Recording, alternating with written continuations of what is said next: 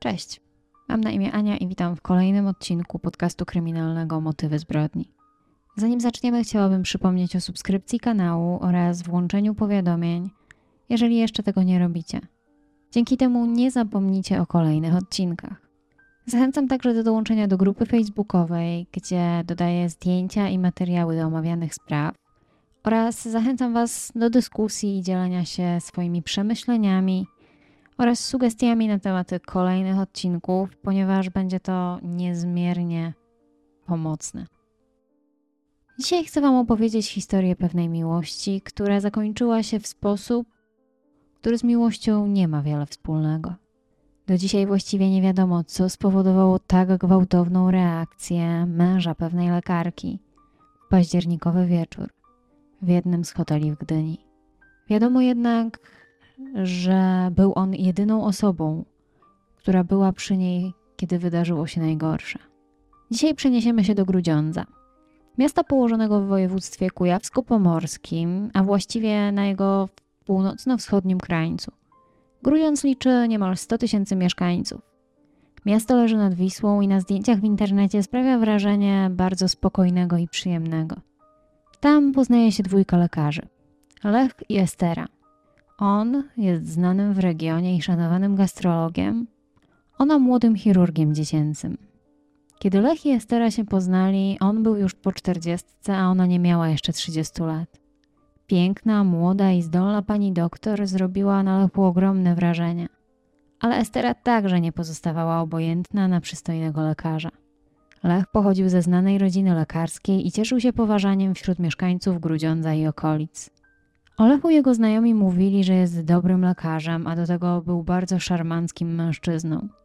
Miał poczucie humoru, ale miał też drugą stronę. Potrafił być oschły i opryskliwy. Najprawdopodobniej w bardzo wczesnej fazie znajomości Estera miała przyjemność poznać Lecha jedynie z tej dobrej strony.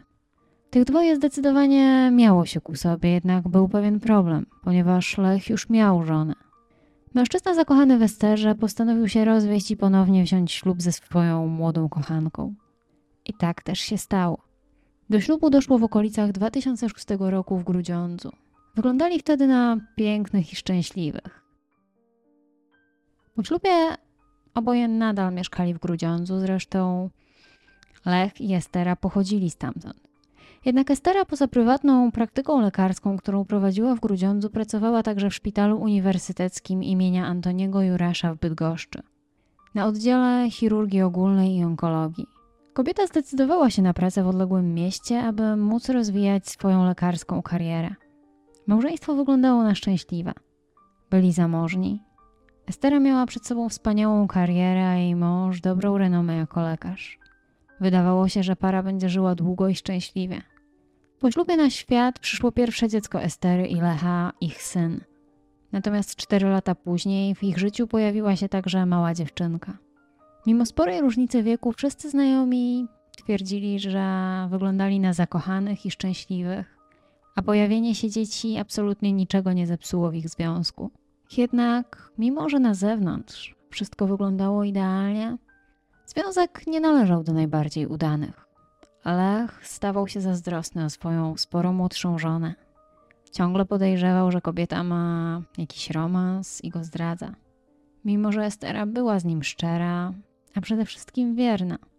Lech nie chciał tego przyjąć do wiadomości.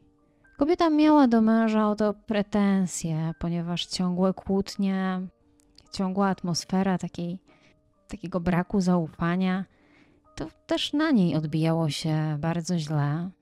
I nie jest to ani trochę dobre środowisko do życia codziennego, kiedy w naszym związku brakuje tego zaufania i ciągle się kłócimy. Podobno Lech był do tego stopnia zazdrosny, że pewnego dnia zamontował swojej żonie podsłuch w telefonie. Poza zazdrością relacje Estery i Lecha zaczął psuć także alkohol, którego mężczyzna zdecydowanie w ostatnim czasie nadużywał.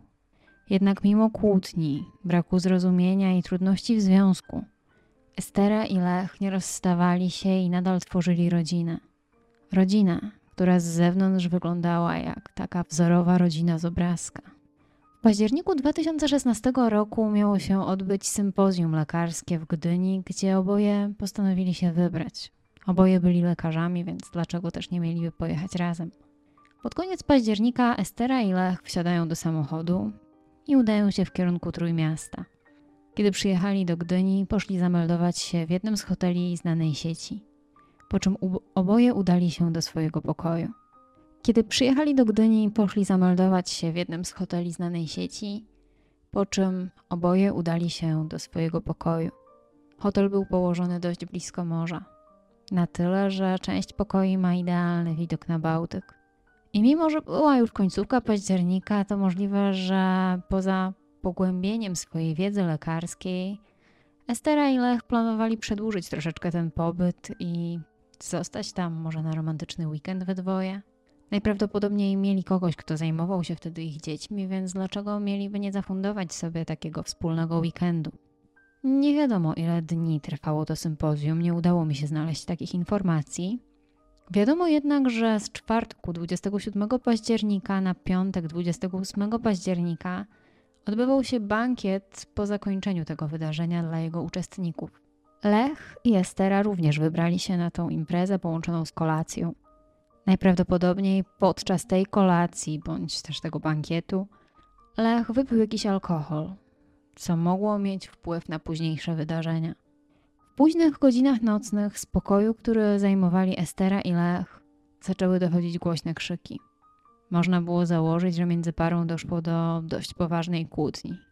Nie wiadomo, czy podczas bankietu Estera w jakiś sposób wzbudziła zazdrość męża, czy też po prostu stan upojenia alkoholowego sprawił, że Lech był bardziej rozdrażniony. Może też sam sobie wmówił, że jego żona może mieć romans z kimś, kto także był obecny na tym sympozjum. Niestety, jaki był powód tej awantury, do dzisiaj nie wiemy. Kłótnia była na tyle uciążliwa bądź też niepokojąca dla innych mieszkańców hotelu, że zgłosili oni ten fakt na recepcję. Być może gdyby ktoś od razu poszedł wtedy do pokoju Estery i Lecha, to co najgorsze nigdy by się nie wydarzyło. Na temat następujących zdarzeń istnieją dwie wersje.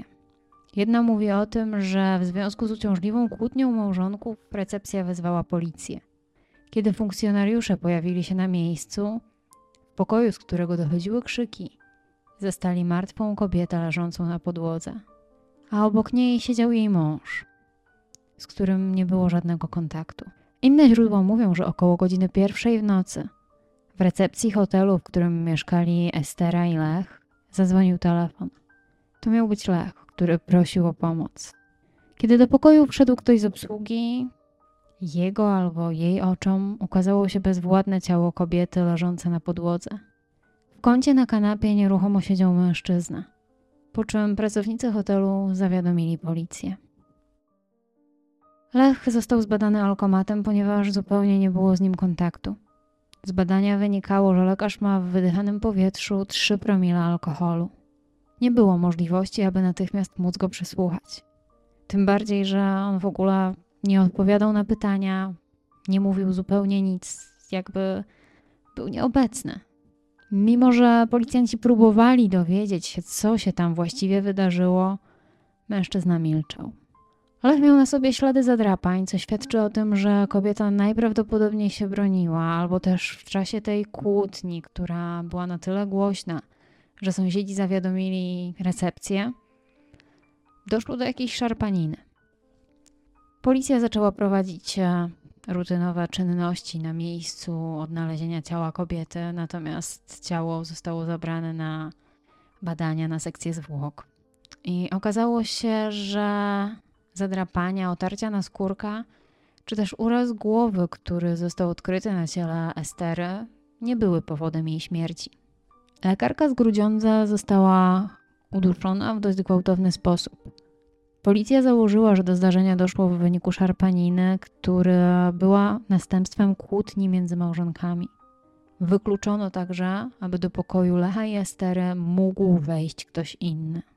Dopiero w piątek po południu udało się porozmawiać z mężem ofiary, który nie przyznał się do tego, że on jest winny śmierci swojej żony.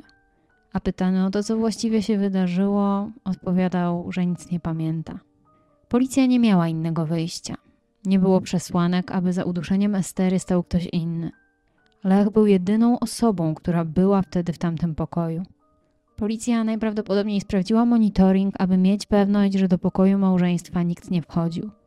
A kiedy już wykluczyli jakikolwiek udział osób trzecich, istniało bardzo małe prawdopodobieństwo, że Estera udusiła się sama. Dodatkowo na ciele jej męża były widoczne ślady walki, zadrapania, które to ona zostawiła na jego skórze, broniąc się. Na początku Lech został aresztowany na trzy miesiące. Postawiono mu zarzut za zabójstwo żony. W czasie, kiedy Lech przebywał w areszcie, miał zostać także poddany obserwacji psychiatrycznej, aby móc wykluczyć jego niepoczytalność. W czasie, kiedy Estera już nie żyła, a Lech przebywał w areszcie, ktoś się także musiał zająć dziećmi pary. I tą rolę przejęła siostra Estery, i to u niej dzieci zamieszkały. Syn zmarłej lekarki był zrozpaczony. Chłopiec rozumiał, co się stało i bardzo tęsknił za swoją mamą, natomiast córeczka była jeszcze za mała, aby rodzina mogła wytłumaczyć jej, co tak naprawdę zaszło. W tym czasie Lechowi groziło od 8 do 25 lat więzienia albo dożywocie. Matka Estery, która wciąż żyje, nie osądza męża swojej córki. I twierdzi, że kiedyś będzie w stanie mu wybaczyć, ponieważ zawsze był dobrym człowiekiem. Proces w tej sprawie najwidoczniej nie był najłatwiejszy, ponieważ na wyrok trzeba było czekać aż 4 lata. Sąd Okręgowy w Gdańsku skazał Lecha na 15 lat pozbawienia wolności. Jest to wyrok nieprawomocny i istnieje możliwość odwołania się od tej decyzji sądu. Nie wiem, czy takie odwołanie już miało miejsce i jaki jest teraz wyrok, ponieważ informacji na temat tej sprawy jest naprawdę bardzo mało. Jednak jest ona też na tyle ciekawa, że brakuje w niej racjonalnego motywu i do dzisiaj raczej można zgadywać, dlaczego musiało dojść do śmierci pięknej, młodej lekarki, matki, żony, córki.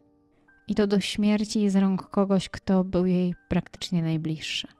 Dziękuję za wysłuchanie tej historii do końca. Dajcie znać, co wy myślicie o tej sprawie, czy słyszeliście coś więcej na ten temat. Dbajcie o siebie. Do usłyszenia.